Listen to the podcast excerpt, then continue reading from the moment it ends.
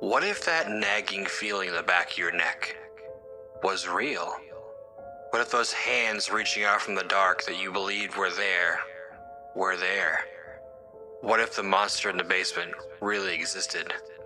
And what if there was really something under the bed?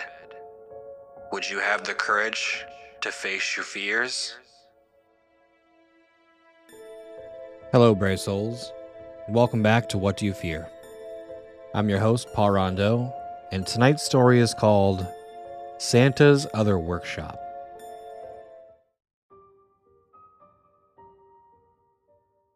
Perpetual darkness lingered at the top of the world. Thick ice, frigid air, and snow covered the lifeless mountainscape. However, the endless night did not go unchallenged. A single source of light illuminated the sky and drove back the darkness. Nestled between two snow covered mountains, a little cottage sat with puffy, billowing smoke rising from its chimney. Ignoring the fact that the nearest civilization was thousands of miles away, to the casual eye, the house was simply a warm and welcoming home. Still, one might ask themselves, what an odd thing to find in such a bleak place. How could such a thing come to be? Like most things found on the North Pole, not everything as it appears. The land was unforgiving and cruel. It could take your life within minutes. Only a select number of creatures were given permission to live in this harsh and relentless wilderness. All others who entered this domain did it of their own accord, such as the residents of this tiny little home. However, these individuals were like no other, and with a little bit of magic at their disposal, they lived happy and joyful lives. At first glance, it would appear it was nothing more than a simple, ordinary home inhabited by an elderly couple who loved each other dearly. If this were your conclusion, you would be mistaken. In reality, a magical secret existed below, for the small house was much more than meets the eye. The little house was not just a home, but the tip of a mystical workshop hidden beneath the ice. For centuries, children around the world found joy from the efforts of the hidden workshop. All year round, tiny magical hands toiled and labored to create toys and playthings for all the good children of the world.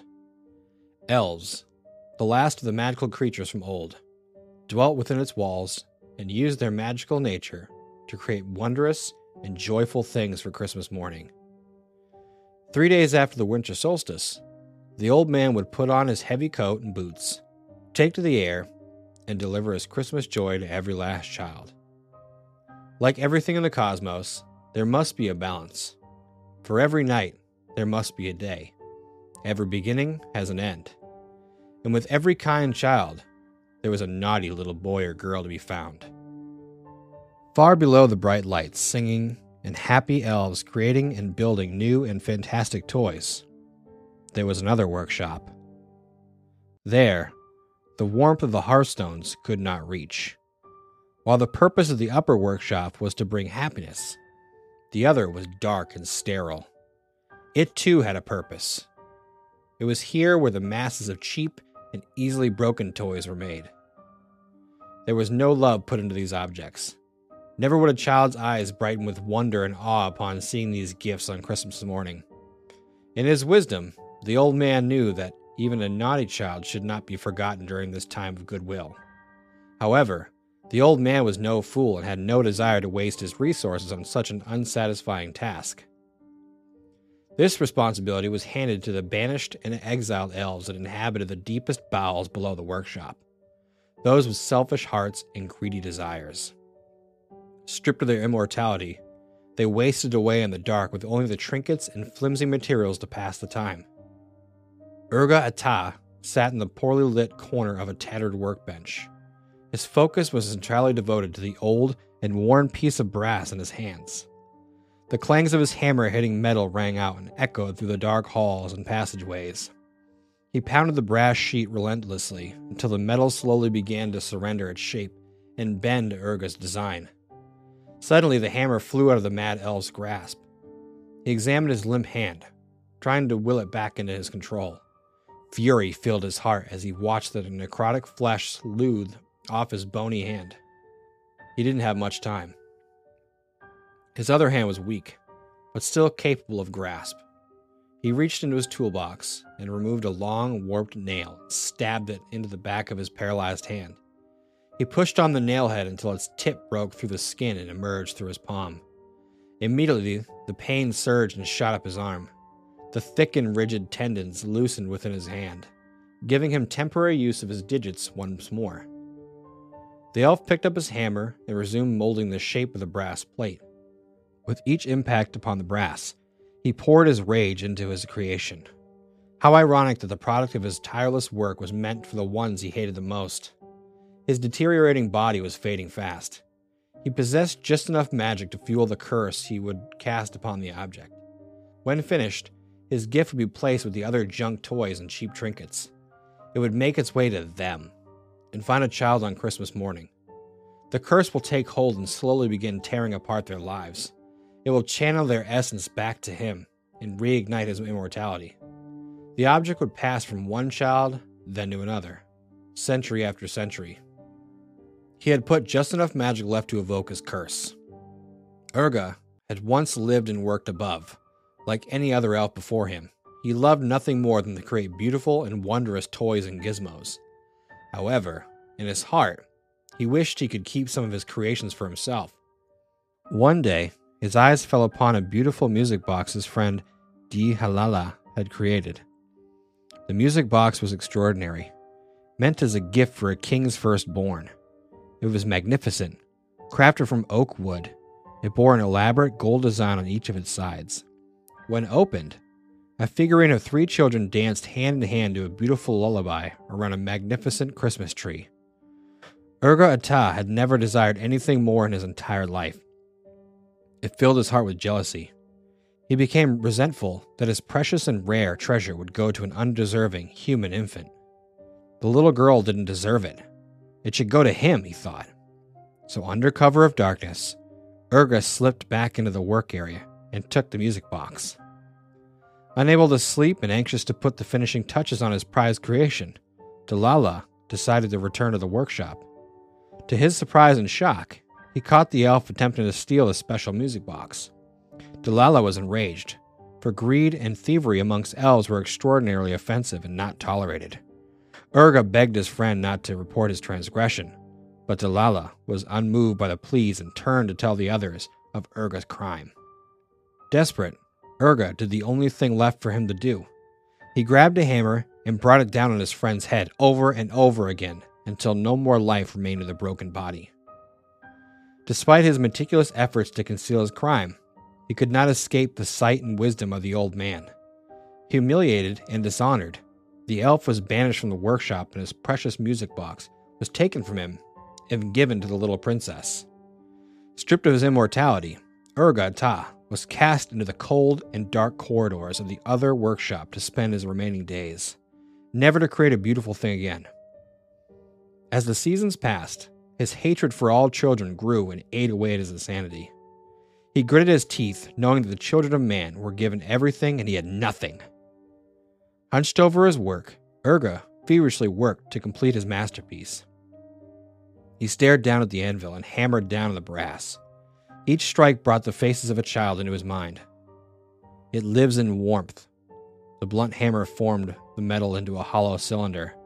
It stuffs its face with sweets and treats. Stumpy legs were welded into place. It gets everything it asks for from Mummy and Daddy. A malformed head and crooked ears took shape. It gets anything its little heart desires. The brass surface was scrubbed of debris and grime. It gets everything it wants. Small turquoise stones were affixed to the brass body. I hate it!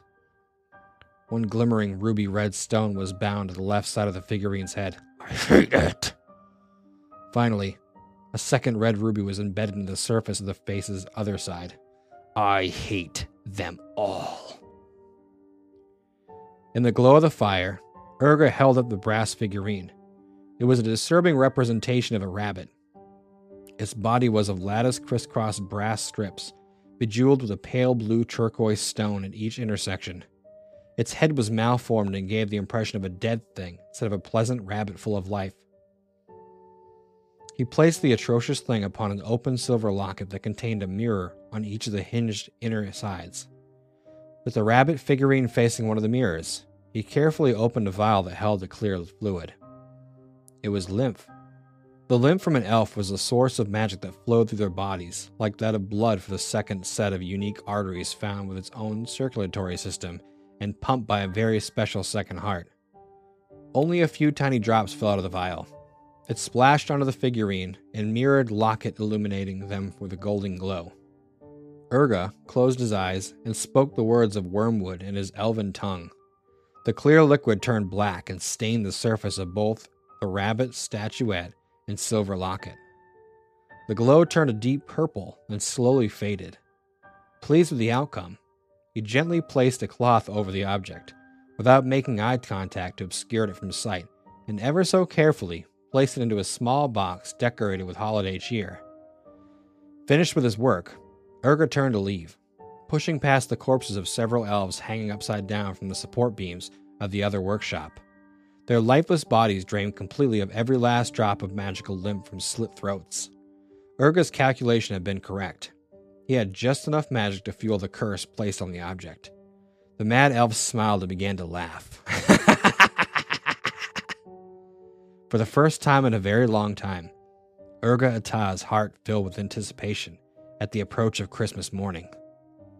The little girl sat in a large pile of torn wrapping paper from the many gifts she had found under the Christmas tree. On the morning of December 22nd, Gabby awoke earlier than everyone else. She went downstairs and glared at the many presents that continuously tempted her. It was as if they teased and mocked her every time. She looked at the colorful and beautiful wrapping paper. She would receive such a terrible scolding from her parents, but she couldn't wait any longer. At first, it'd only be one gift she opened. Then it became two, then another, and another. Before she knew it, all of her presents had been opened. Despite getting everything she asked for, the desire for more still was not satisfied. When Gabby stood, a small gift next to the base of the Christmas tree caught her eye. She could have sworn it had not been there before. The wrapping paper was worn and yellow with age. Written in big words was a tag that said, To Gabriella. It was like no other, and she surely would have seen it before now. Puzzled, she removed the wrapping paper and found a box that contained a smaller sealed box and a scroll. She opened the scroll and read, Congratulations, lucky one. You are the proud owner of Pepe, the rabbit. Pepe loves you and will be your best friend in the whole world. Pepe is a friend like no other, and he will give you everything your heart desires. To be Pepe's friend, you must listen to him and never disobey the following instructions. 1. Place Pepe on his locket facing the mirror. 2. Never look Pepe in the eyes. He is ever so bashful and only likes to see you through his mirror. 3. You may ask anything of Pepe three times. In three days' time, he will grant any and all asked of him. 4. Never look Pepe in the eyes. It bears repeating. He does not like it and he will be upset if you disobey this rule.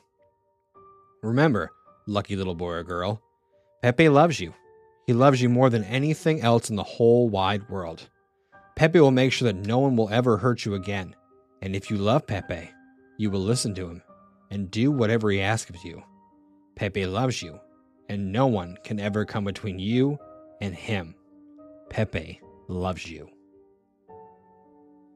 I'll be honest, I really like this idea of like a really messed up Santa's workshop under the workshop. I I I honestly when I when I read the the title, I really thought it was gonna be like Krampus's workshop where he steals kids and brings them down into his thing and makes them work for the rest of it for eternity or whatever. I didn't think it would be like banished elves being stuck in Santa's like torture freaking torture I, uh, maybe I'm thinking of it in a messed up way. Uh, maybe I'm maybe it's not as bad down there as I think. It's probably more like a sweatshop, but yeah, I didn't think Santa Claus would have a sweatshop.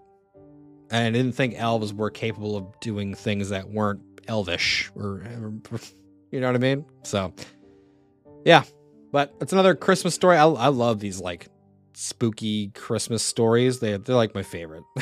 a lot of my favorite horror movies are like Christmas based ones, and they're just a lot of fun. So I hope you enjoy the story. Come back tomorrow for another scary story, and as always, remember to face your fears.